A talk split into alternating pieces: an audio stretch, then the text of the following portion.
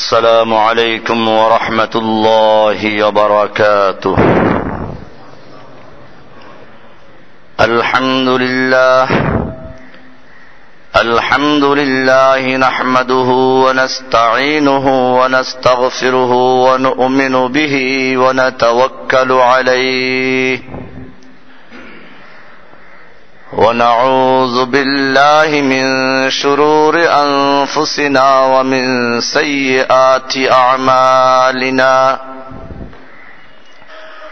من يهده الله فلا مضل له ومن يضلله فلا هادي له وأشهد أن لا إله إلا الله وحده لا شريك له وأشهد أن سيدنا محمدا عبده ورسوله صلى الله تعالى عليه وعلى آله وأصحابه أجمعين. أما بعد فأعوذ بالله من الشيطان الرجيم. بسم الله الرحمن الرحيم. قل يا أيها الناس إني رسول الله إليكم جميعا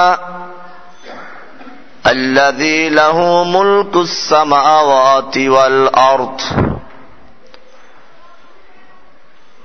وعن أبي هريرة رضي الله تعالى عنه قال قال رسول الله صلى الله عليه وسلم كانت بنو إسرائيل تسوسهم الأنبياء كلما هلك نبي خلفه نبي وأنه لا نبي بعدي وسيكون خلفاء فيكسرون.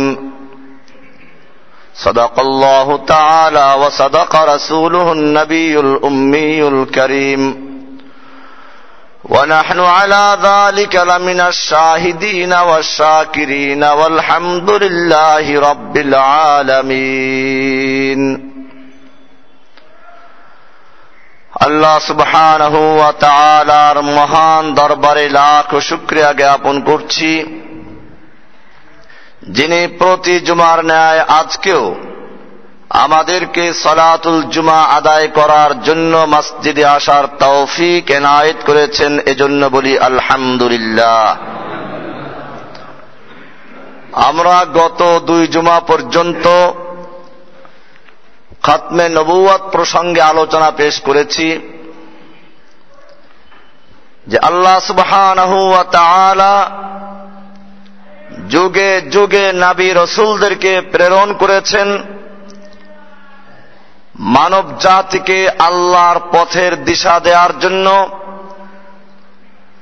আল্লাহর আসমানি কিতাবগুলো দার্স দেওয়ার জন্য, তালিম দেওয়ার জন্য। এই নবীদের সর্বশেষ নবী আমাদের প্রিয় নবী মুহাম্মদুর রাসূলুল্লাহ সাল্লাল্লাহু আলাইহি ওয়াসাল্লাম,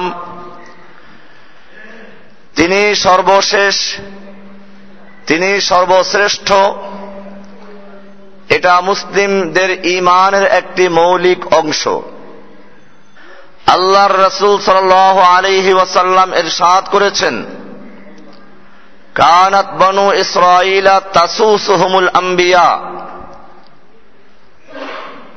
বনি ইসরাঈলদের নেতৃত্ব দিত নবীগণ। কুল্লামা হালাকা নাবিয়ুন খলাফাহু নবিয়ুন আখর, যখন একজন নবী মৃত্যুবরণ করতেন অথবা শহীদ হতেন, পরবর্তীতে আরেকজন নবী তার স্থলে চলে আসতেন। এরপরে রাসূলুল্লাহ সাল্লাল্লাহু আলাইহি ওয়াসাল্লাম বললেন, ওয়া আন্নাহু লা নাবিয়্য বাদি, আমার পরে কোনো নবী আসবে না, ওয়াসায়াকুনু খুলাফা ফায়াকসুরুন, আমার পরে খোলাফা আসবে এবং তারা পর্যায়ক্রমে একের পর এক অনেক খলিফা হবেন। আল্লাহর রাসূল সাল্লাল্লাহু আলাইহি ওয়াসাল্লামকে আল্লাহ সুবহানাহু ওয়া তাআলা জানিয়ে দিলেন, ইয়া আইয়ুহান নাস, হে নবী আপনি বলুন, কুল আপনি বলুন, ইয়া আইয়ুহান নাস, হে দুনিয়ার সমস্ত মানুষেরা, ইন্নী রাসূলুল্লাহ ইলাইকুম জামিআ, আমি তোমাদের কাছে আল্লাহর পক্ষ থেকে রাসূল হিসাবে সমস্ত মানুষের জন্য রাসূল হিসাবে আগমন করেছি। আল্লাযী লাহু মুলকুস সামাওয়াতি ওয়াল আরদ, যে আল্লাহর একচ্ছত্র মালিকানা আসমান এবং জমিন সমূহে। মুফাসসিরিনে কিরাম লেখেন, এখানে লাহু মুলকুস সামাওয়াতি ওয়াল আরদ কথা বলে ইঙ্গিত করেছেন আল্লাহর ক্ষমতা, আল্লাহর কর্তৃত্ব আসমান জমিনের তথা গোটা সৃষ্টির যে পর্যন্ত আছে, আল্লাহর নবী মুহাম্মদ সাল্লাল্লাহু আলাইহি সাল্লামের নবুয়ত সে পর্যন্ত আছে। এমনি ভাবে আল্লাহ সুবহানাহু ওয়া তাআলা কুরআনুল কারীমে আরো স্পষ্ট করেছেন, ওয়ামা আরসালনাকা ইল্লা রাহমাতাল লিল আলামিন, আমি আপনাকে গোটা বিশ্ববাসীর জন্য রহমত স্বরূপ প্রেরণ করেছি, গোটা বিশ্ববাসীর জন্য।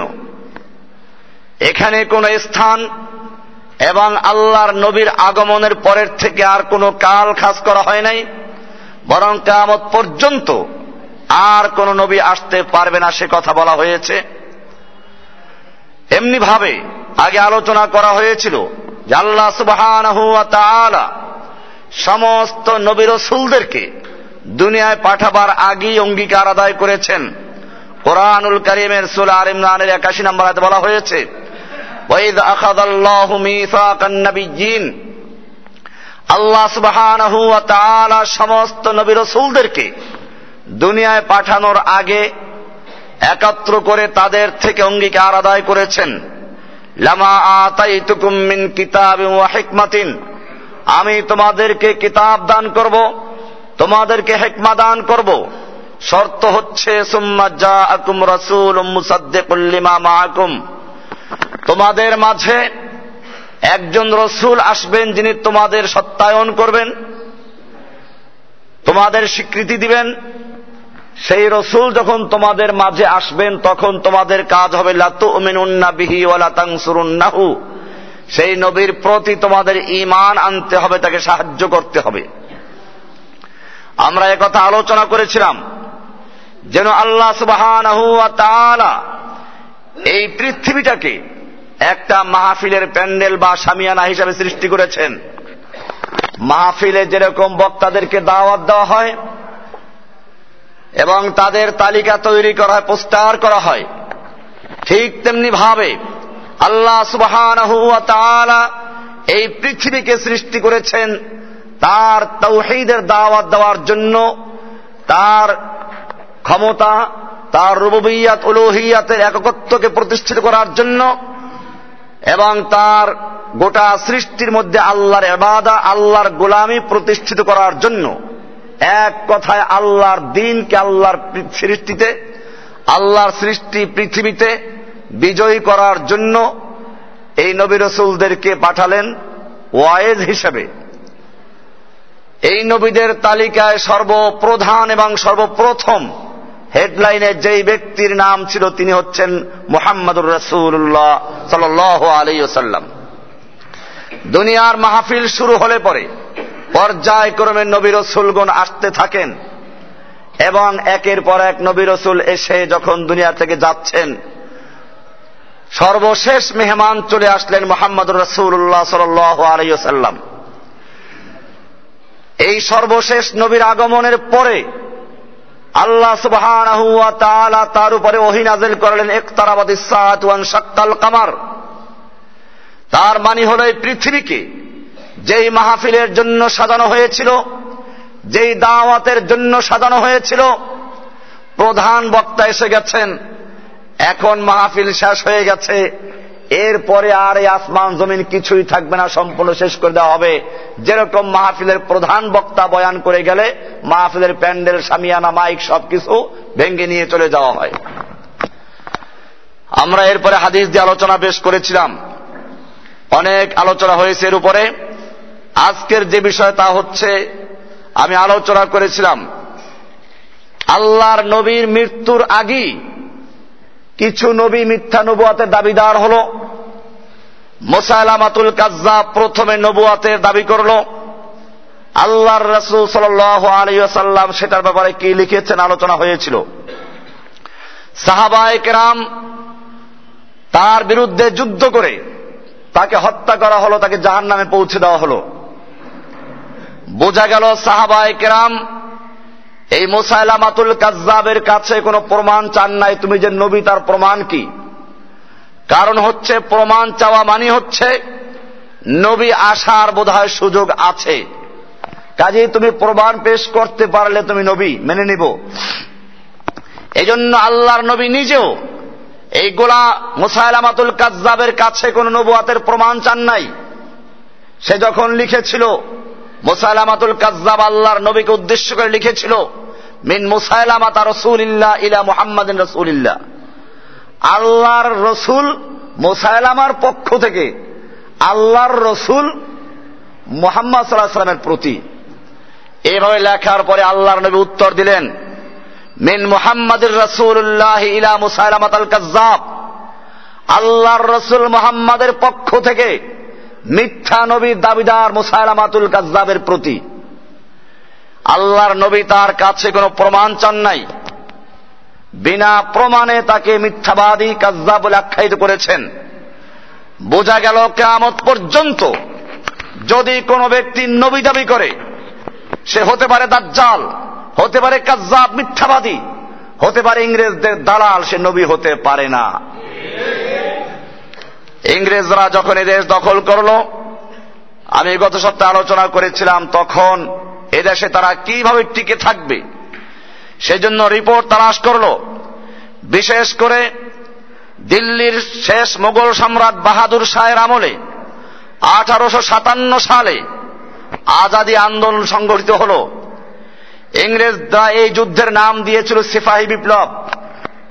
এর মাধ্যমে মুসলিমরা বিরাট এক শক্তি অর্জন করেছিল। ঠিক ভারতবর্ষের হিন্দু মুসলমান সব মিলেই যুদ্ধ করেছিল, কিন্তু কিছু মুসলমান এবং কিছু ইহুদি তথা হিন্দুদের গাদ্দারির কারণে মুসলিমরা, এদেশের লোকেরা এখানে পরাজিত হল। ইংরেজরা যখন দেখল এই যুদ্ধ যদিও ছিল হিন্দু মুসলিম সকলের সমন্বয়ে, কিন্তু এর নেতৃত্বে ছিল মুসলিম জাতি, এজন্যই তারা মুসলিমদের ধ্বংস করার জন্য, আমরা আলোচনা করেছি গত সপ্তাহে যে মুসলিমদের আলেমদের হত্যা করা হলো, কোরআন শরীফকে পুড়িয়ে ফেলা হলো, এরপরে মাদ্রাসা মসজিদগুলো ধ্বংস করা হলো, মাদ্রাসা মসজিদের অক্ষ সম্পত্তিগুলো হিন্দুদের জমিদারি দেওয়া হলো। এরপরেও যখন দেখা গেল যে মুসলমানদের ধ্বংস করা যাচ্ছে না, এরপরে উইলিয়াম হান্টারের নেতৃত্বে একটা কমিশন তৈরি করল আঠারোশো উনসত্তর সালে। এরা ভারতবর্ষে এক বছর পর্যন্ত রিপোর্ট তো ঘুরে ফিরে এরা বিভিন্ন জনের মতামত নিয়ে রিপোর্ট তৈরি করেছিল। সেই তৈরি করা রিপোর্টে বোঝা গেল যে মুসলমানদের যতক্ষণ পর্যন্ত ঈমান ধ্বংস না করা যাবে, এদের মধ্যে যতক্ষণ পর্যন্ত বিপর্যয় সৃষ্টি না করা যাবে, অতক্ষণ পর্যন্ত আমাদের দেশে টিকে থাকার কোনো সুযোগ নেই। আমি বলেছিলাম যে যুগে যুগে কুফফাররা মুসলিমদেরকে দুই ভাবে ক্ষতি করেছে, একভাবে অস্ত্র দিয়ে, আর একভাবে আর একভাবে মুসলমানদের ঈমান দুর্বল করে দিয়ে। অস্ত্র দিয়ে মুসলমানদের হত্যা করায় মুসলমানদের কোনো ক্ষতি নাই, বরং মুসলিমরা শহীদ হয়ে যায়, আবার তাদের সেই শাহাদাতের উসিলায় আবার লক্ষ লক্ষ যুবক ইসলামের নেতৃত্বে চলে আসে। ইসলামের পরিবর্তন এটা মুসলিম জাতি কখন মেনে নেয় নাই। ইতিহাস পড়ুন, আমি গত জুমাতে বোধহয় আলোচনা করেছিলাম যে আবু বকর সিদ্দিক রাদিয়াল্লাহু তাআলা আনহু যখন খলিফা নির্বাচিত হলেন, একদিকে একদল মুসলমান মুরতাদ হয়ে গেল, আর একদিকে রোম পারস্যের সম্রাটরা মুসলিম জাতির উপর আক্রমণ করার প্রস্তুতি নিচ্ছিল, আর একদিকে মুসায়লামাতুল কাজ্জাব যে মিথ্যানবী দাবিদার ছিল আগের থেকেই, তার দলে গিয়ে একদল লোক উম্মত হয়ে গেল। অপরদিকে মুসলমানদের একটা গ্রুপ যাকাত দিতে অস্বীকার করল। ওমরের মতো লৌহ মানব আবু বকরকে বলল যে আবু বকর, এই মুহূর্তে যারা যাকাত দিতে অস্বীকার করছে এদের বিরুদ্ধে লড়াই করার দরকার নেই, কিছু বলার দরকার নাই, কারণ তারা তো ইসলাম থেকে সরে যায় নাই, তারা নামাজ ঠিকই পড়ে, রোজা ঠিকই করে, হজ করে, লা ইলাহা ইল্লাল্লাহ পড়ে, মুহাম্মাদুর রাসূলুল্লাহ স্বীকার করে, তারা তো ইসলাম থেকে সরে যায় নাই, ওদের বিরুদ্ধে কিছু বলার দরকার নেই, বরং এখন এই মুহূর্তে রোমদের আক্রমণ, মোরতাদদের আক্রমণ, এরকম মুসালামাতুল কাজ্জাবের আক্রমণকে ঠেকাও, তারপরে এদের সাথে পরে বুঝপারা করা যাবে। আল্লাহর নবীর খলিফা, আল্লাহর নবীর সেই গুহার সঙ্গী আবু বকর সিদ্দিক রাদিয়াল্লাহু তাআলা আনহু গর্জে উঠলেন, ওমর, জাহিলি যুগে সিংহ ছিলে, ইসলাম গ্রহণ করে শিয়াল হয়ে গেছ, জেনে রাখো আল্লাহর কসম, যারা আল্লাহর নবীর যুগে একটা বকরির বাচ্চা যাকাত দিত অথবা আল্লাহর নবীর যুগে উট যাকাত দেওয়ার সঙ্গে যারা উটের রশিটা দিত, আজকে যদি সেই উটের রশি অথবা বকরির বাচ্চাটা পর্যন্ত যাকাত দিতে অস্বীকার করে, আমি তার বিরুদ্ধে লড়াই ঘোষণা করলাম। ওমর তখন বুঝতে পারলো যে বিষয়টা আবু বকরের কাছে স্পষ্ট। আবু বকর সিদ্দিক সেদিন বলেছিলেন, আয়ান কুসুদ্দিন ওয়া আনা হাইয়ুন, দ্বীনের সামান্য ক্ষতি হবে, দ্বীনের সামান্য ক্ষতি হবে, আর আমি আবু বকর জীবিত থাকবো তা হতে পারে না। বোঝা গেল দ্বীনের ক্ষতি করে, ইসলামের ক্ষতি করে মুসলিমরা জীবন রক্ষা করবে এটা কখনো বরদাস্ত করা হয় নাই, বরং মুসলিমদের জীবন চলে যাক, ইসলামের কোনো পরিবর্তন করতে দেওয়া হবে না, এটাই ছিল মুসলিমদের কাজ।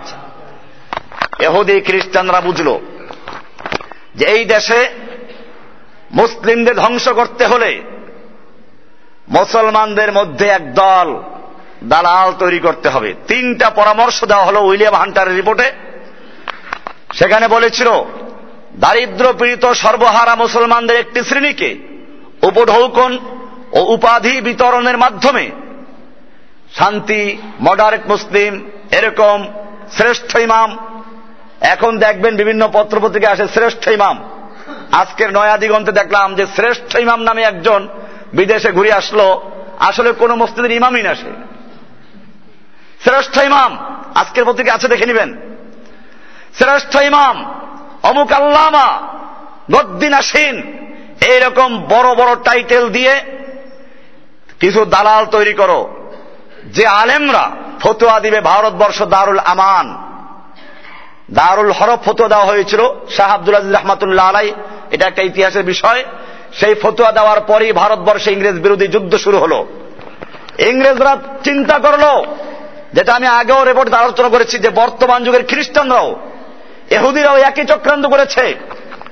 গত সপ্তাহে আমি রিপোর্ট পেশ করেছিলাম, র্যান্ডের রিপোর্টে বলা হয়েছে, তোমরা এক পাশে যদি দেখো মোল্লা ওমর বক্তব্য দিচ্ছে, আর এক পাশে তোমরা আর একজন মোল্লা ব্রডলিকে দাঁড় করিয়ে দাও, ওদের পক্ষের মোল্লা, যে ওদের বিরুদ্ধে বক্তব্য দিবে, তোমাদের বক্তব্য কেউ শুনবে না, ওই মোল্লারা বক্তব্য দিলে তাদের কথা মুসলিমরা শুনবে। এজন্য এমন কিছু আলেম তৈরি করো যারা ভারতবর্ষকে দারুল আমান বলে ফতোয়া দিয়ে ব্রিটিশ সরকারের বিরুদ্ধে জেহাদ অপ্রয়োজনীয়, এবং জেহাদকে তারা এদেশে হারাম ঘোষণা করবে। তারা প্রচার করবে যে দেশে ধর্মীয় বিধিবিধান পালন করতে রাষ্ট্রের পক্ষ হতে কোনো বাধা নেই, সেদেশের সরকারের বিরুদ্ধে জেহাদ ফরজ হতে পারে না, এই ফতোয়া দিবে। দ্বিতীয় হচ্ছে এই, এদেশের মুসলিম অধিবাসীদের সংখ্যাগরিষ্ঠ অংশ পীর মুরিদি ভক্ত। এ বইটা আমার লেখা না, বা আমার সাথে যারা আছে এদেরও না, এটা আর একটা বই থেকে আমি পড়ছি। এটা ইসলামী আকিদা ভ্রান্ত মতবাদ নামে একটা বই আছে, দাওয়াতুল হকের ছত্রছায়া ছাপা হয়েছে, সেখানে এই রিপোর্ট দেওয়া আছে যে দেশের মুসলিম অধিবাসীদের সংখ্যাগরিষ্ঠ অংশ পীর মুরিদির ভক্ত। বর্তমানে মুসলমানদের মধ্য হতে আমাদের আস্থাভাজন এমন একজন পণ্ডিত ব্যক্তিকে নবী রূপে দাঁড় করাতে হবে যে বংশ পরস্পরায় আমাদের আস্থাভাজন বলে প্রমাণিত হয়।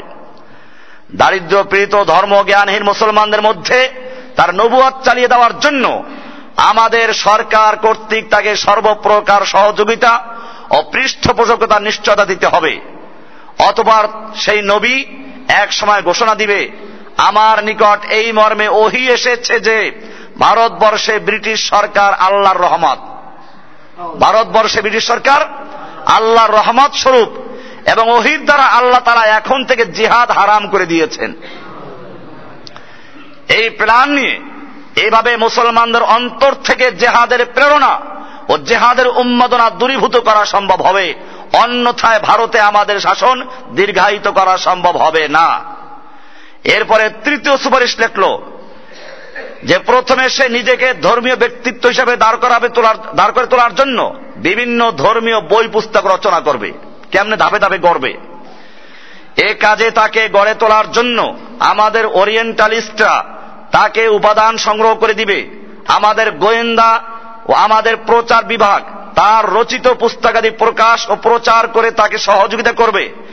এরপর তার প্রতি ভক্তদের সংখ্যা বৃদ্ধি পেলে সে নিজেকে মুজাদ্দিদ বলে দাবি করবে। প্রথম মুজাদ্দিদ এ দাবি মুসলমানদের গলদকরণ করানোর জন্য পর্যায়ক্রমে সে নিজেকে মাহাদি বলে দাবি করবে, কারণ মুসলমানদের মধ্যে ইমাম মাহাদি আসার কথা আছে, তার নেতৃত্বে সব যোগ দিবে, কাজে ইমাম মাহাদি দাবি করবে। এটা যখন ঠিক হয়ে যাবে এরপরে সে দাবি করবে মাসিহে মাউউদ, মানে ঈসা আলাইহিস সালামের যে আসার কথা আছে ঈসা দাবি করবে। এরপরে এক সময় ধীরে ধীরে সে নিজেকে জিল্লি নবী মানে ছায়া নবী, বুরুজি নবী বা উম্মতি নবী বলে দাবি করবে। এরপরে এক সময় সে গিয়ে পূর্ণাঙ্গ নবী ঘোষণা দিবে এবং নবী ঘোষণা দিয়ে তারপরে বলবে যে আমার উপর ওহী নাযিল হয়েছে, এখন ইংরেজ সরকার হচ্ছে ভারতবর্ষে আল্লাহর রহমতের ছায়া, এদের বিরুদ্ধে যুদ্ধ করা হারাম। এইভাবে পরিকল্পনা নিয়ে তারা যাদেরকে তালাশ করলো তাদের মধ্যে একজনকে খুঁজে পেল, এই মির্জা গোলাম আহমদ কাদিয়ানি। এর বাপ ইংরেজ সরকারের একজন বিশেষ অনুরাগ ভাজন এবং একজন জমিদার ছিল। ইংরেজ সরকারের জন্য এই সিপাহী বিপ্লবের সময় সে নিজেকে উৎসর্গ করে দিয়েছিল।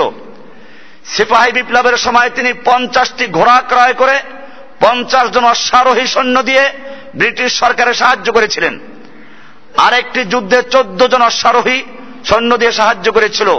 এগুলো গোলাম আহমদ কাদিয়ানির বই আছে, গভর্নমেন্ট কি তাওয়াজ্জুকে লায়েক, মির্জা গোলাম আহমদ কাদিয়ানি, পাঞ্জাব প্রেস সিয়াল করে ছাপা হয়েছে, ছাপা নাম্বার প্রথমে এক নাম্বার ছাপায় লেখা আছে। এভাবে তিনি লিখেছেন যে আমার বাপ ও ইংরেজদেরকে সাহায্য করেছে। এরপরে গোলাম আহমদ কাদিয়ানি শুরু হলো আস্তে আস্তে এই নিজের নবুয়ত দাবি করা। প্রথমে সে দাবি করলো মুজাদ্দিদ, এরপরে দাবি করলো ইমাম মাহাদি। ইমাম মাহাদি দাবি করার জন্য সে নিজেকে অনেকগুলো কারামতের ছায়া আশ্রয় নিল। এরপরে দাবি করলো ঈসা আলাইহিস সালাম। ঈসা আলাইহিস সালাম দাবি করতে হলে তো তাকে আসমান থেকে নামতে হবে, সেজন্য সে মুসলমানদের এই আকীদা নষ্ট করার জন্য কিতাব লেখলো। বাংলাদেশের কাদিয়ানিরা এই বই লিখেছে আহমাদিয়া মুসলিম জামাত বাংলাদেশ, অফাতে মাহাদি, অফাতে ঈসা, মাসিলে ঈসা, মানে ঈসা আলাইহিস সালাম মরে গেছেন।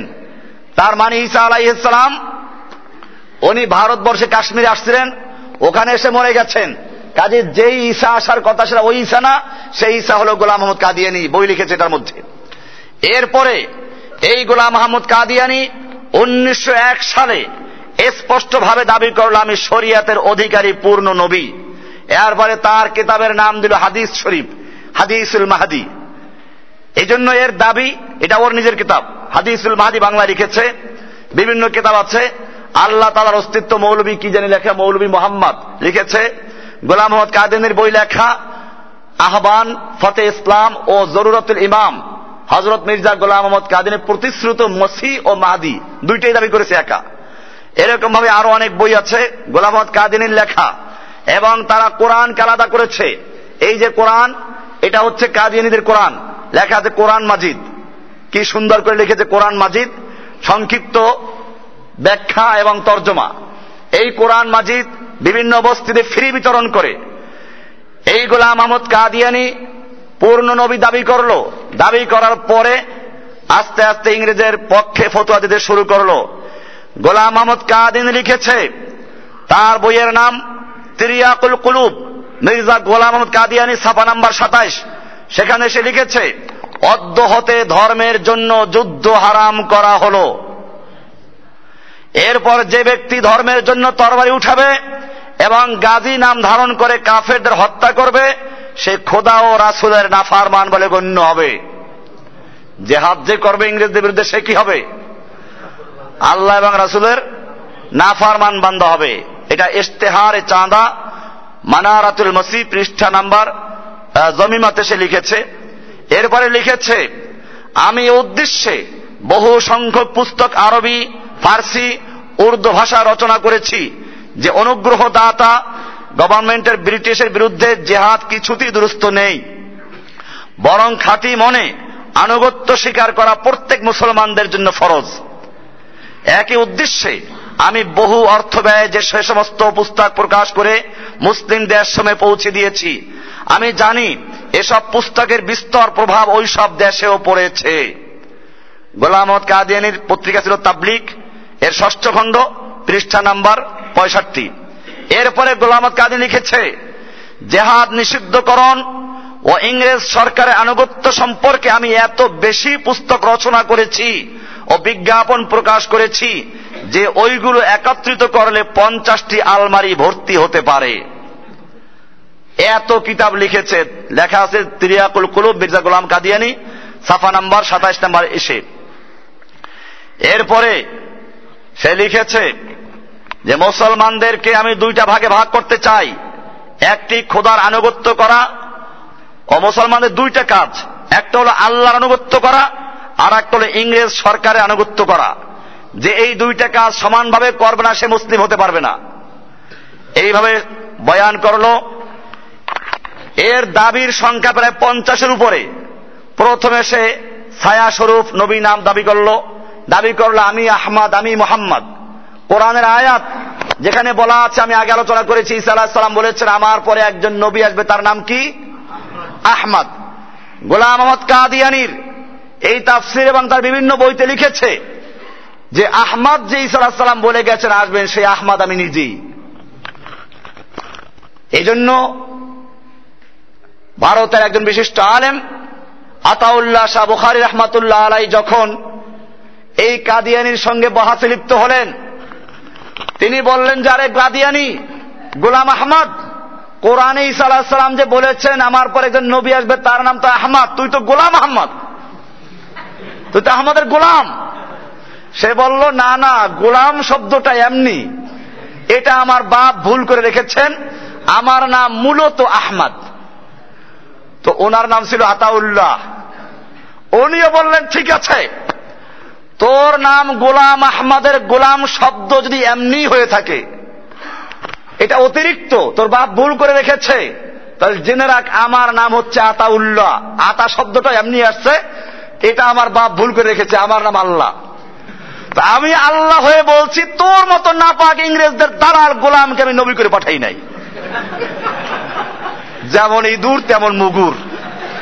তো যাই হোক, এই এত বোকা, সে একবার দাবি করে আমি আহমদ, এরপর দাবির মধ্যে সাংঘর্ষিক, দাবির সংখ্যা পঞ্চাশটা, সব বলতে গেলে অনেক সময় লাগবে। সে দাবি করেছে আমি ছায়া নবী, মানে প্রথম দাবি করেছে ছায়া নবী, পুরো নবী না, কারণ আস্তে আস্তে তো উঠতে হয়।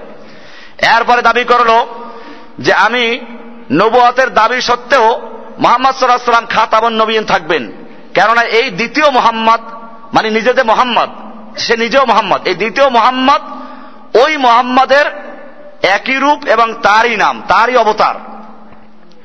দ্বিতীয় নাম্বার লিখেছে আমি রাসূল ও নবী, অর্থাৎ আমি পূর্ণাঙ্গ ছায়া হিসাবে, আমি এমন আয়না যার মধ্যে মুহাম্মাদি আকৃতি ও মুহাম্মাদি নবুয়তের পূর্ণাঙ্গ প্রতিচ্ছবি দেখা যাবে, মানে আমি মুহাম্মদ সাল্লাল্লাহু আলাইহি ওয়াসাল্লামেরই ছায়া নবী। এরপরে তিনি লিখেছেন আল্লাহ তাআলা নবীজিকে নবুয়াতের সিলমোহর দিয়েছেন, অন্য কথা কামালিয়াতের ফয়েজ দানের ক্ষমতা দিয়েছেন, যা আর কোন নবীকে দেওয়া হয়নি। এরপরে লিখেছে যে তার আনুগত্য নবুয়তের কামালিয়াত দান করে, তার রুহানি তাওয়াজ্জু দৃষ্টি নবী করে, এ পবিত্র ঐশ্বরিক শক্তি আর কোন নবীকে দান করা হয় নাই। মানে একে দৃষ্টি দিয়ে এমন তাওয়াজ্জু আল্লাহ তাআলা দিয়েছেন মুহাম্মদ সাল্লাল্লাহু আলাইহি সাল্লামের যে নবুয়ত ছিল তার থেকে। এখন এই ক্ষমতা এত বেশি একে দেওয়া হয়েছে যে ক্ষমতা অন্য কাউকে দেওয়া হয় নাই।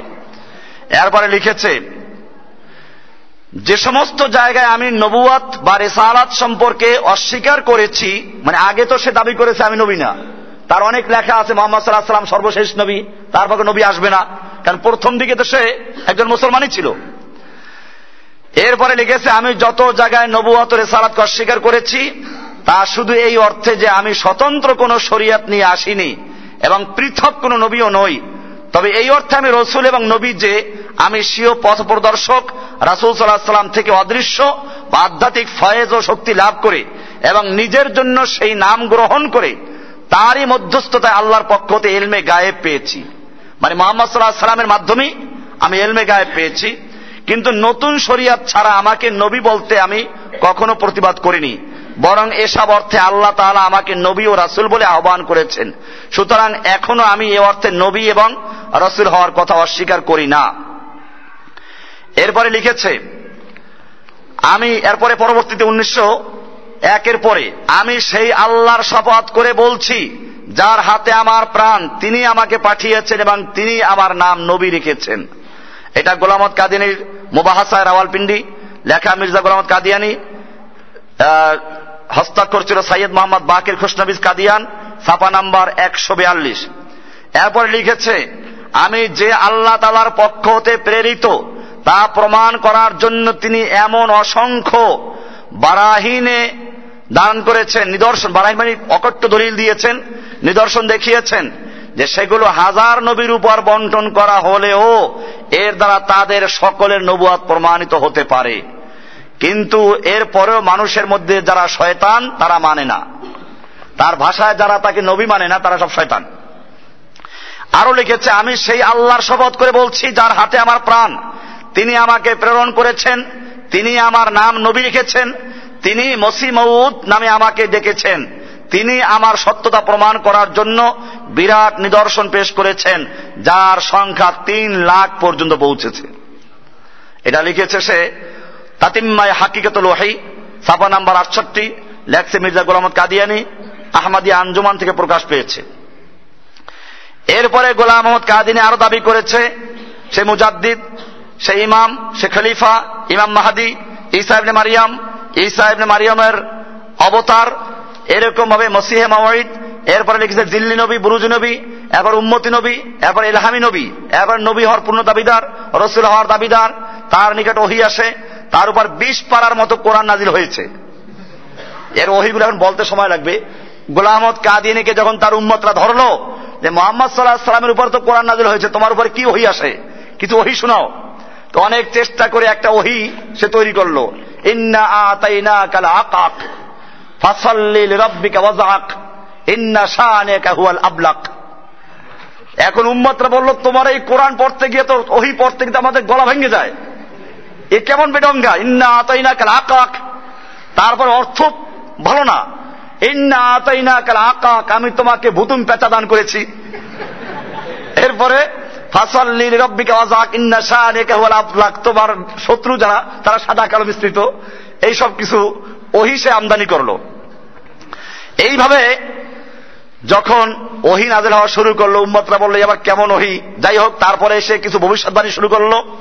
এর ভবিষ্যৎবাণীর মধ্যে অনেকগুলো ছিল। একটা ছিল, সে দাবি করেছে আমি ইউসুফ, বিভিন্ন নবীর নাম দাবি করেছে। ইউসুফ আলাইহিস সালাম দাবি করে সে বলল যে আমি ইউসুফ আলাইহিস সালামের রূপ আমাকে দেওয়া হয় না, যদিও, কারণ ওর একটা চোখ ছিল কানা, ওই দাজ্জালের যে লক্ষ্য ছিল ওগুলো সবচেয়ে মধ্যে ছিল। তো তুমি যে ইউসুফ দাবি করলা, বলে আরে ইউসুফ ওই অর্থে না, ইউসুফের সৌন্দর্য ছিল বাহ্যিক, আমার সৌন্দর্য আত্মিক। ইউসুফ আলাইহিস সালামের কোথায়, ইউসুফ আলাইহিস সালামকে জুলাইখা যেন অপকর্মের জন্য আহ্বান করলো, ইউসুফ আলাইহিস সালাম সেখান থেকে নিজেকে নির্দোষ রাখলেন। আরে গোলাম আহমদ কাদিয়ানীর ইতিহাস পড়ুন, তার একটা চাচাতো ভাইয়ের মেয়ে ছিল আহমাদি বেগম, আহমদ বেগ হলো তার ভাইয়ের নাম। এই মেয়ে যখন বিয়ে করার জন্য তার নজর পড়ল, সে ওহী নাজিল করে নিজের উপরে, যে ভাইকে ডেকে বলল দেখো আমার উপর ওহী নাজিল হয়েছে, তোমার এই মেয়ের বিয়ে আমার সঙ্গে আসমানে হয়ে গেছে। ওই লোকটা ছিল মাশাআল্লাহ পাকা মুসলমান, সে বলল ঠিক আছে, সে অন্য এক জায়গায় বিয়ে ঠিক করলো। এরপরে সে ওহী নাজিল করলো যে আল্লাহর পক্ষ থেকে ওহী নাজিল করা হয়েছে, এই মেয়ে আমার কাছে বিয়ে না দিলে ছয় মাসের মধ্যে মরে যাবে। মেয়ে মরে নাই, এখন কি হবে? মুরিদরা ধরা শুরু করলো, উম্মতরা তাকে ধরলো, শেষ পর্যন্ত সে বলল ও এর মধ্যে মেয়ের বিয়ে হয়ে গেছে এক জায়গায়, এখন উম্মতরা তো তোমার সাথে নাকি আল্লাহ বিয়ে করে দিয়েলেন, তো এখন কেমনে অন্য জায়গায় বিয়ে হলো? কয় না এটা একটু ফাঁক আছে, বেকরা নাও সাইয়েবান, আল্লাহ আমার সঙ্গে বিয়ে দিয়েছেন, সেটা কি কুমারী অবস্থায় না বিধবা অবস্থায় তা তো বলেন নাই, কাজে ওর স্বামী মারা যাবে, এরপরে বিধবা হয়ে আমার কাছে আবার আসবে। এরপরে শেষ পর্যন্ত যখন এই মেয়ে অন্য জায়গায় বিয়ে হলো, সেখানে সুখে শান্তিতে আছে, এর কাছে বিয়ে হয় নাই। এবারে গোলাম আহমদ কাদিনী ওহী করলো যে আমি যদি সত্য নবী না হইয়া থাকি তাহলে আমি যেন অপমান হয়ে মারা যাই, আল্লাহ তাআলা এটাকে কবুল করেছেন। এই গোলাম আহমদ কাদিয়ানি ডায়াবেটিস রোগে আক্রান্ত ছিল, তার মির্জা বশির তার ছেলে লিখেছে যে আমার আব্বা এত সরল সোজা ছিল, এক পকেটে গুড় রাখতো আর এক করে ঢিলে রাখতো, কোন সময় গুড়ের জায়গায় ঢিলা, ঢিলার জায়গায় গুড়। এ হলো তার কারাবতী লেখছে, বুজুর্গি লেখছে। আমাদের দেশে বুজুর্গি বয়ান করে যে আমাকে হুজুর এত বড় বুজুর্গ একটা মুরগি জবাই করতে ভয় পায়, ওই সেই মার্কা আর কি। তো যাই হোক, এরপরে লিখেছে গোলাম মোহাম্মদ কাদিয়ানি এইভাবে নিজের অনেক নবুয়াতের কথা। এরপরে সে কোরআন শরীফের যত জায়গায় রাসূলুল্লাহ সাল্লাল্লাহু আলাইহি ওয়াসাল্লামকে সম্বোধন করা হয়েছে, যত জায়গায় তারা ব্যাখ্যা করেছে, এটার দ্বারা আমাকে বোঝানো হয়েছে, গোলাম আহমদ কাদিয়ানীকে বোঝানো হয়েছে। আল্লাহর নবীর হাদিসকে বলা হয় হাদিস, কথাকে বলা হয় হাদিস, আর গোলাম আহমদ কাদিয়ানীর ধর্মে গোলাম আহমদ কাদিয়ানীর কথাবার্তা হলো ওদের কাছে হাদিস। আল্লাহর নবীর মৃত্যুর পরে যেমন চারজন খলিফা, এরকম গোলাম আহমদ কাদিয়ানীর চারজন খলিফা আছে। আমার কাছে চার খলিফার ছবি সহ ওর পীরের ছবি, নবীর ছবি সহ ছবি কিতাব ছিল আমার কাছে, কিন্তু এই কিতাবগুলো অনেক মূল্যবান কিতাব, অনেক সংগ্রহ করে কষ্ট করে, এক একজনে নিয়ে যায় আর দেয় না। এই কিতাবটা তো অনেক ওরাই নিয়ে গেছে মনে হয় চুরি করে, কারণ কাদিয়ানি আমাদের সমাজে আছে, আমরা এই আলোচনা এজন্য করছি। এরপরে সারা দুনিয়াতে যখন এই কাদিয়ানিদের ধর্মমত প্রচার হতে লাগলো, এখন পর্যন্ত এই ইংরেজদের দালালেরা কাজ করছে, লন্ডনেদের হেডকোয়ার্টার, হেড অফিস, সেখান থেকে ওরা কাজ করার জন্য ওদের সংগঠন আছে। সংগঠনগুলো তিনটা ভাগে ভাগ করা হয়েছে পুরুষদের মধ্যে কাজ করার জন্য। একটা হচ্ছে মজলিসে আনসারুল্লাহ, এটা হলো চল্লিশ ঊর্ধ্ব বয়স যাদের, এদের সংগঠন। এরা সরকারি কর্মচারী, শিক্ষিত লোক, বড় বড় উচ্চপদস্থ কর্মকর্তা, এদের মধ্যে দাওয়াতি কাজ করে। আপনি গেলে দেখবেন বাংলাদেশে অনেক বড় বড় উচ্চ পর্যায়ের পদে অধিষ্ঠিত আছে কাদিয়ানি। দ্বিতীয় নম্বর হচ্ছে মজলিসে খোদ্দামে আহমাদিয়া। এই খোদ্দামে আহমাদিয়া এটা হচ্ছে পনেরো থেকে চল্লিশ পর্যন্ত যাদের বয়স, এদের সংগঠন। এদের কাজ হচ্ছে মুসলিম যুবকদেরকে বিভ্রান্ত করা, কাদিয়ানি বানানো, বিদেশে চাকরি দেওয়ার প্রলোভন দেখিয়ে, অথবা এই দেশে বড় বড় কাদিয়ানি যারা আছে তাদের মাধ্যমে অর্থ সাহায্য দিয়ে এরপরে এই যুবকদেরকে কাদিয়ানি বানানো, এটা হচ্ছে দুই নম্বর কাজ। তিন নম্বর হল মজলিসে আতফাদুল আহমাদিয়া, আহমাদিয়া শিশু সংগঠন। এই সংগঠনের সদস্য হতে হলে পনেরো বছরের বয়স কম হতে হবে। এর দ্বারা কাদিয়ানিরা স্কুল, কলেজে এবং ছোট ছোট যে বিদ্যালয়গুলো আছে, এখানে কাদিয়ানিদের ধর্ম প্রচার করার জন্য শিশুদেরকে বিভিন্ন লোভ দেখাইয়া, বিভিন্ন পয়সা দিয়ে তাদেরকে হাত করা। এ হচ্ছে পুরুষদের মধ্যে কাজ করা। মেয়ে লোকদের মধ্যে কাজ করার জন্য তিনটা সংগঠন আছে। একটা হচ্ছে লাজনা এমা ইল্লাহ, লাজনা তু এমা ইল্লাহ মানে আল্লাহর বান্দীদের সংগঠন। এমা ইল্লাহ মানে আল্লাহর বান্দী মেয়ে লোক। এটা পনেরো বছরের ঊর্ধ্ব বয়সী যারা, তারা এটা সংগঠনের সদস্য হবে। এরা মহিলারা শহরে, বন্দরে, গ্রাম অঞ্চলে বাড়ি বাড়ি গিয়ে মহিলাদের মধ্যে বিভিন্ন কাদিয়ানি বই পুস্তক বিতরণ করবে এবং মেয়েদেরকে দাওয়াত দিবে। এরপরে এদের অধীনে আবার তিরিশ পঁয়ত্রিশটা কেন্দ্র পরিচালিত হচ্ছে। দ্বিতীয় নাম্বার হল নাসেরাত, পনেরো বছরের কম বয়সী যারা কিশোরী, এদের হলো এই সংগঠন নাসেরাত। এরা মেয়েদের মধ্যে কাজ করে। ইসলামের সঙ্গে এই কাদিয়ানিদের যে বিরোধটা, এটা অন্য অন্য বিরোধের মতো নয়। আমরা বিভিন্ন সময় এমনকি শিয়াদের সঙ্গেও আমাদের যে বিরোধ, কাদিয়ানিদের সাথে সেই রকম না, তার চেয়ে মারাত্মক। বিভিন্ন সুফি বন্ডপীর অমুক তমুক এগুলোর সঙ্গে এক ধরনের সম্পর্ক আমাদের। আর এই কাদিয়ানীদের সাথে সম্পর্ক সেরকম না। কাদিয়ানীদের সাথে সম্পর্ক আমাদের খতমে নবুয়তের উপর হামলা করেছে, এরা আল্লাহর নবীর নবুয়তকে তারা চ্যালেঞ্জ করেছে এবং নিজেকে সৎ শেষ নবী দাবি করেছে। এবং শুধু এ পর্যন্তই নয়, সে লিখেছে নবুয়তের দরজা শেষ হয় নাই, আল্লাহ তারা অসংখ্য নবী পাঠাতে পারেন। তার উর্দু কিতাব আছে এখানে, সে কিতাবে লিখেছে যে নবুয়ত নবী নবুয়ত কে দরজা আল্লাহ কে পাস বন্ধ নেই হয়, বলকে বহুত সে নবী আনে কে লিয়ে আ সকতে হ্যাঁ। আল্লাহ তাআলা তার উপরে ওহী নাযিল করেছে অনেকগুলো। এখানে লিখেছে লিখেছে ক্বালা লিয়াল্লাহু ইন্নী উসাল্লি ওয়া আসুমু ওয়া আসিহু ওয়া আনামু। আল্লাহ তাআলা আমাকে বলেছেন আমি নামাজও পড়ি, রোজা রাখি, আবার সুস্থ হই অসুস্থ হই, ঘুমাই, আল্লাহ ঘুমায়। আল্লাহ সুবহানাহু ওয়া তাআলা সুবহানাহু আম্মা ইউশরিকুন, আল্লাহ তাআলা সমস্ত ত্রুটি সমস্ত দোষ থেকে মুক্ত। এরপরে গোলাম আহমদ কাদিয়ানী আর এক জায়গায় লিখেছে আল্লাহ তাআলা তাকে বলেছে ইয়া ওয়ালাদি, আল্লাহ বলেছেন তাকে তার আল্লাহ তাআলার সন্তান। এরপরে আর এক জায়গায় কিছু বলেছে যেটা বলতেও ভয় লাগে আমাদের। সে লিখেছে মাইনে খাব মে দেখা কে মাই আওরাত কি সুরত মে হো, আমি স্বপ্নে দেখেছি আমি মেয়ে লোকের সুরতে আছি আর আল্লাহ তাআলা পুরুষের সুরতে, নাউজুবিল্লাহ। এরপরে একজন পুরুষ তার স্ত্রীর সঙ্গে যে কাজ করে তা করলো, এরপরে আমি গর্ভবতী হলাম, সেই গর্ভের মাধ্যমে আবার যে সন্তান হলো সেটা আমি নিজেই। এইভাবে মরিয়ম কি তারা ঈসা কি রুহ মুঝমে নফক কি গেই হ্যায় আর ইস্তেআরা কে রং মে মুঝে হামেলা ঠেহরায়া গয়া, আমাকে গর্ভবতী বানানো হলো। আর আখের কই মহিনা কে বাদ জু দশ মহিনা সে জিয়াদা নেহি, এরপরে সর্বশেষে আমাকে কয়েক মাস পরে বজরিয়া ইলহাম উস ইলহাম কে মুঝে মরিয়ম সে ঈসা বানায়া গয়া, আমাকে ইলহামের মাধ্যমে মরিয়ম থেকে ঈসা বানানো হয়েছে। বাস ইস তৌর সে মাই ইবনে মরিয়ম ঠেহরা, এরপরে আমি নিজেই ইবনে মরিয়ম হয়েছি। তাহলে এখানে কি গোলমাল করলো, এটা কাশতিয়ে নূহ কিতাবের নাম, সাফা নাম্বার সাতচল্লিশ, লেখছে মির্জা গোলাম আহমদ কাদিয়ানি।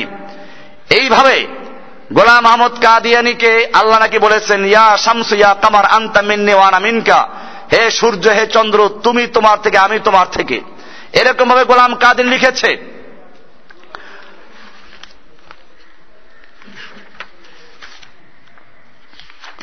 গোলাম আহমদ কাদিয়ানী সে লিখেছে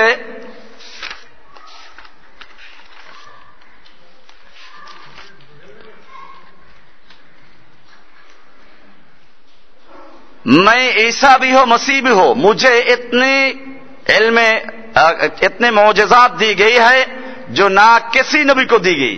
আমাকে এত মুআজিজা দেওয়া হয়েছে যা অন্য কোন নবীকে দেওয়া হয় নাই। এর অনেকগুলো বই আছে এখানে। এইসব বইতে সে যেটা প্রমাণ করেছে নবুয়াত মুসলমানদের যে মূল আকীদা একটা সর্বশেষ এবং সর্বশ্রেষ্ঠ নবী মুহাম্মদ সাল্লাল্লাহু আলাইহি সাল্লাম, এটাকে সে চ্যালেঞ্জ করেছে, এটার উপর হাত দিয়েছে। সুতরাং এজন্য এজন্য পৃথিবীর সমস্ত মুসলিম দেশে এই কাদিয়ানীরা অমুসলিম হিসেবে ঘোষিত হয়েছে। রাবেতা আলমের পক্ষ থেকে রাবেতা আলমের পক্ষ থেকে উনিশশো চুয়াত্তর সালে মক্কা মুকাররমায় একটা বৈঠক হয়। ইসলামী বিশ্বের একশো চৌচল্লিশটা মুসলিম দেশ এবং বিভিন্ন দেশের লোকেরা ছিল, মুসলিম দেশের প্রতিনিধি ছিল। সেখানে সর্বসম্মতিক্রমে কাদিয়ানীদেরকে কাফের ফতোয়া দেওয়া হয় এবং উনিশশো অষ্টআশি সালে ওআইসির উদ্যোগে ইরাকের সকল মুসলিম দেশের ধর্মমন্ত্রীদের এক সম্মেলনে প্রত্যেক মুসলিম দেশে কাদিয়ানীদেরকে অমুসলিম ঘোষণার জন্য লিখিত প্রতিশ্রুতি দেওয়া হয়।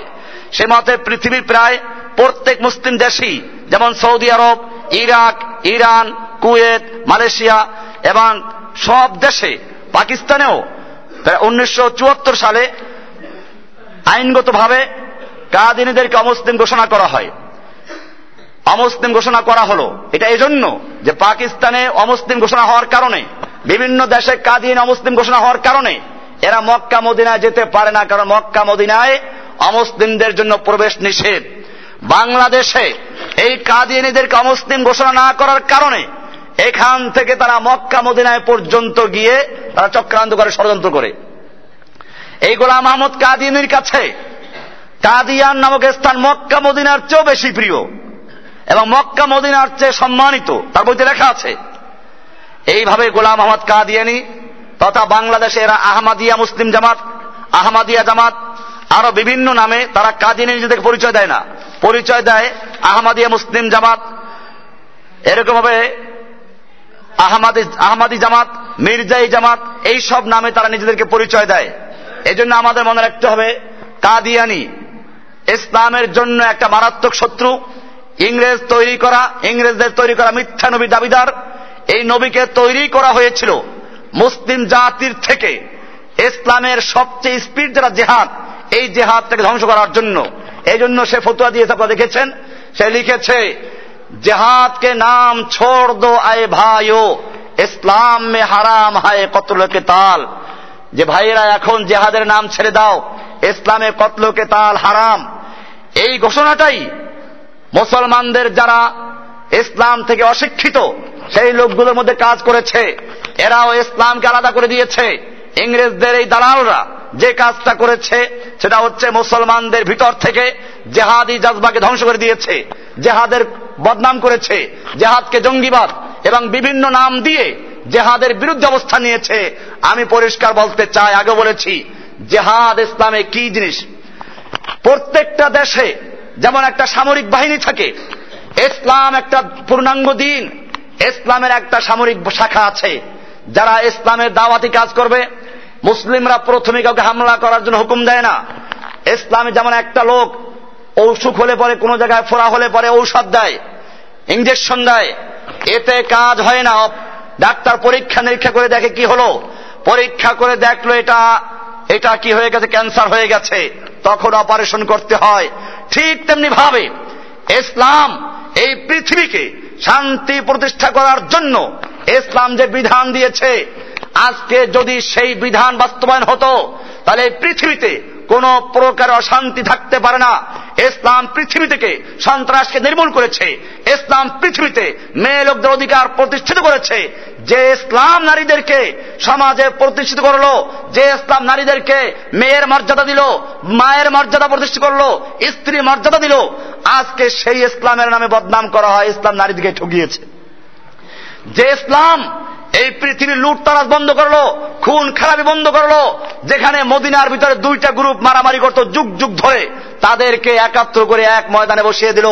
আল্লাহ সুবহানাহু ওয়া তাআলা কোরআনে বলছেন, উযকুরু নি'মাতাল্লাহি আলাইকুম, তোমরা সেই নিয়ামতকে স্মরণ করো। ইয কুনতুম আদাআন ফাআল্লাফা বাইনাকুম, আল্লাহ তাআলা তোমাদেরকে শত্রুতার থেকে তোমাদের মধ্যে ভ্রাতৃত্ব বন্ধন করে দিলেন। যে ইসলাম মক্কা বিজয়ের সময় আল্লাহর নবী মক্কার সমস্ত কাফেরদেরকে সাধারণ ক্ষমা ঘোষণা করলেন, এই ইসলামের বিরুদ্ধে প্রচার করা হচ্ছে ইসলাম নাকি জঙ্গিবাদ, সন্ত্রাসী কর্মকাণ্ডে লিপ্ত। আমার ভাইয়েরা, ইসলাম চতুর্দিকে ঔষধ দিয়েছে, দাওয়াতি কাজ করে, ভালো কাজের আদেশ করে। ইসলাম চোরের হাত কাটা বিধান দিয়েছে, নারীদের পর্দার বিধান দিয়েছে, মদ হারাম করেছে, ধূমপানকে নিষিদ্ধ করেছে। এরকম ভাবে ইসলাম এই সমস্ত শান্তির জন্য যা প্রয়োজন সব পদক্ষেপ নেওয়ার পরেও ঔষধে যাদের কাজ হয় না, যারা পৃথিবীতে সন্ত্রাস করে, হাঙ্গামা সৃষ্টি করে, আল্লাহ সুবহানাহু ওয়া তাআলা তাদের জন্য বলেছেন এবার অপারেশন করো। দুনিয়ার পৃথিবীর সবচেয়ে বড় সন্ত্রাসী আমেরিকা আজকে সারা বিশ্বে মুসলমানদেরকে পাখির মতো গুলি করছে, সমস্ত দেশগুলো পরে সন্ত্রাস চালাচ্ছে।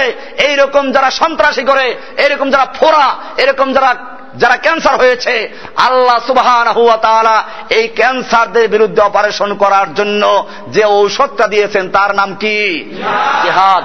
আল্লাহ তাআলা কোরআনে পরিষ্কার বলেছেন, ওয়াকাতিলুহুম হাত্তা লা তাকুনা ফিতনা ওয়া ইয়াকুনা দ্বীনু কুল্লুহু লিল্লাহ, তোমরা ওদের বিরুদ্ধে লড়াই করো যতক্ষণ পর্যন্ত পৃথিবী থেকে ফিতনা, শিরক, বিদআত, দাঙ্গা, হাঙ্গামা, খুন খারাপি সম্পূর্ণ নির্মূল না হয়, অতক্ষণ পর্যন্ত লড়াই চালিয়ে যাও। বোঝা গেল জিহাদের উদ্দেশ্য হচ্ছে পৃথিবীতে অন্যায়, খুন বন্ধ করা, সন্ত্রাস বন্ধ করা। আজকে যদি সেই জেহাদ মুসলমান থাকতো তাহলে আমেরিকা মুসলমান হামলা করার সাহস করতো না, ঠিক কিনা? আমার ভাইয়েরা, জেহাদ ডাক্তার যেমন অপারেশন রুমে বসে যখন রুগীকে অপারেশন করে কাটে, ডাক্তার বলে দিল ক্যান্সার হয়ে গেছে, অপারেশন করতে হবে, বাড়ি যাও, টাকা নিয়ে আসো। লোকটা বাড়ি গিয়ে গরু বিক্রি করে, জমি বিক্রি করে টাকা নিয়ে আসে, মসজিদে হুজুরকে দিয়ে দোয়া করে পয়সাও দিয়ে আসে। এরপরে ডাক্তারকে টাকা দিল, ডাক্তার রুগীটাকে অপারেশন রুমে নিয়ে গেল, এরপরে তাকে মুর্দারের পোশাক পরালো, অপারেশন করা হচ্ছে। ডাক্তার একটা অঙ্গহানি করছে, কোন বিবেকবান মানুষ আপত্তি করে না। ডাক্তার কেন তার রুমের মধ্যে বসে এর অঙ্গ কাটছে? কেন তার হাত কেটে ফেলছে, কেন তার পা কেটে ফেলছে, ডাক্তার কেন কাটছে প্রশ্ন করে না। কি জন্য? প্রত্যেকে বুঝে যে এই অঙ্গটা ক্যান্সার হয়ে গেছে, এই রোগীকে বাঁচাতে হলে এর দেহের থেকে এই ক্যান্সার যুক্ত অংশ অপারেশন করে আলাদা করতে হবে। ঠিক তেমনি ভাবে একজন ডাক্তারের কাছে যেমন একটা অপারেশন রুম একটা রোগী নিয়ে চিন্তা করে, মুসলিমদের দৃষ্টিতে গোটা দুনিয়া হচ্ছে একটা রুম এবং প্রত্যেকটা মুমিন একটা অঙ্গের সমতুল্য। এই দুনিয়ার মধ্যে যদি কোনো ক্যান্সার হয়, আল্লাহর নির্দেশ হচ্ছে এই ক্যান্সারকে অপারেশন করে পৃথিবী থেকে আলাদা করে ফেলো। ওই ক্যান্সার রোগের চিকিৎসা নাম হচ্ছে জিহাদ। মুসলমান জাতি এই জিহাদকে যারা বদনাম করবে, এই জিহাদকে যারা কলঙ্কিত করবে, জেনে রাখো জিহাদ কোরআনে আছে, জিহাদ হাদিসে আছে, জিহাদ আল্লাহর নবী করেছেন। আল্লাহর নবী একটা নয় দুটো নয়, প্রায় সাতাইশটা যুদ্ধের কমান্ডার ইন চিফের দায়িত্ব পালন করেছেন। আল্লাহর নবীর মৃত্যুর পরে তার সম্পত্তির মধ্যে পাওয়া গেছে তরবারি। কি পাওয়া গেছে? তরবারি পাওয়া গেছে, লোহার পোশাক পাওয়া গেছে, যুদ্ধের সরঞ্জাম পাওয়া গেছে। ও মুসলমান জাতি, এই জিহাদকে যারা বন্ধ করতে চাবে, আল্লাহর হুকুমকে যারা বন্ধ করতে যাবে, তারা কি জিহাদকে বন্ধ করতে পারবে? জিহাদ বন্ধ হবে না, তারা বন্ধ হবে, তারা নিশ্চিহ্ন হবে। এজন্য মুসলমানদের ভয় পাওয়ার কারণ নেই। আজকে মুসলিম জাতি চিন্তা করে, অনেকে বিভ্রান্ত করে, আমাদের কি আছে, আমাদের অস্ত্র নেই, আমাদের কিচ্ছু নেই। আমি জিজ্ঞেস করি, মুসলমানরা যতগুলো যুদ্ধ করেছে প্রত্যেকটা যুদ্ধে মুসলমানদের সৈন্য সংখ্যা অস্ত্র কাফেরদের চেয়ে বেশি ছিল না কম ছিল? কম ছিল। বদরের যুদ্ধে মুসলমান তিনশো তেরো জন, ওরা এক হাজার, মুসলমান নিরস্ত্র অস্ত্র সজ্জিত। ওরা এরকম ভাবে মুসলমানদের গায়ে শক্তি ছিল কম, ওদের শক্তি ছিল বেশি। আল্লাহ সুবহানাহু ওয়া তাআলা বদরের যুদ্ধে ফেরেশতা দিয়ে তার নবীকে সাহায্য করেছেন। অমুসলিম জাতি, আল্লাহ তাআলা শুধু নবীকেই না বলেছেন, কাম মিন ফিয়াতিন কালিলাতিন গালাবাত ফিয়াতান কাসীরাতাম বিইজনিল্লাহ। কত ক্ষুদ্র ক্ষুদ্র দলকে আল্লাহ তাআলা বিশাল বিশাল বাহিনীর বিরুদ্ধে বিজয় দান করেছেন আল্লাহর নির্দেশে। মুসলিমরা জিহাদ করে কার নির্দেশে, কার সাহায্যে? আল্লাহ তাআলা পরিষ্কার করেছেন, যালিকা বিআন্নাল্লাহা মাওলাল্লাযীনা আমানু ওয়া আন্নাল কাফিরিনা লা মাওলা লাহুম। মুমিনদের একজন মাওলা আছে, মাওলা কে? আর কাফেরদের কোনো মাওলা নাই। কাজী এই কাদিয়ানি আর এরকম যত লোকে জিহাদের বিরুদ্ধে বলে, আমরা দেখতে পাচ্ছি বর্তমান সময়ে একদল নফসের বিরুদ্ধে জিহাদ করে, যিকির করে, আর কয় যে এটা বড় জিহাদ। আর একটা হাদিস তৈরি করেছে, রাজানা মিনাল জিহাদ আসগার আল জিহাদ আকবার। মুসলমান ভয় করা উচিত, লজ্জা করা উচিত। যেই জিহাদ করতে গিয়ে আল্লাহর নবী দান্নার শহীদ করেছেন, যেই জিহাদ করতে গিয়ে নবীর মাথা ভেঙে গিয়েছে, সেইটাকে বলো ছোট জিহাদ। আর নিজের ওই জিকির করে হালুয়া রুটি খাও, এটাকে বলো বড় জিহাদ। লজ্জা করে না মুসলমান? আজকে মুসলমান এই জিহাদের থেকে সরে গেছে। এই জন্যই ইহুদি খ্রিস্টানরা মুসলমানদের বিরুদ্ধে জিহাদ চালাচ্ছে, ঠিক কিনা? আমাদেরকে আবার ফিরে আসতে হবে। এই কাদিয়ানি মতবাদ, সুফি মতবাদ, এইগুলোকে ইহুদি খ্রিস্টানরা তৈরি করেছে মুসলমানদের স্পিরিট নষ্ট করে দেওয়ার জন্য, জজবা নষ্ট করার জন্য।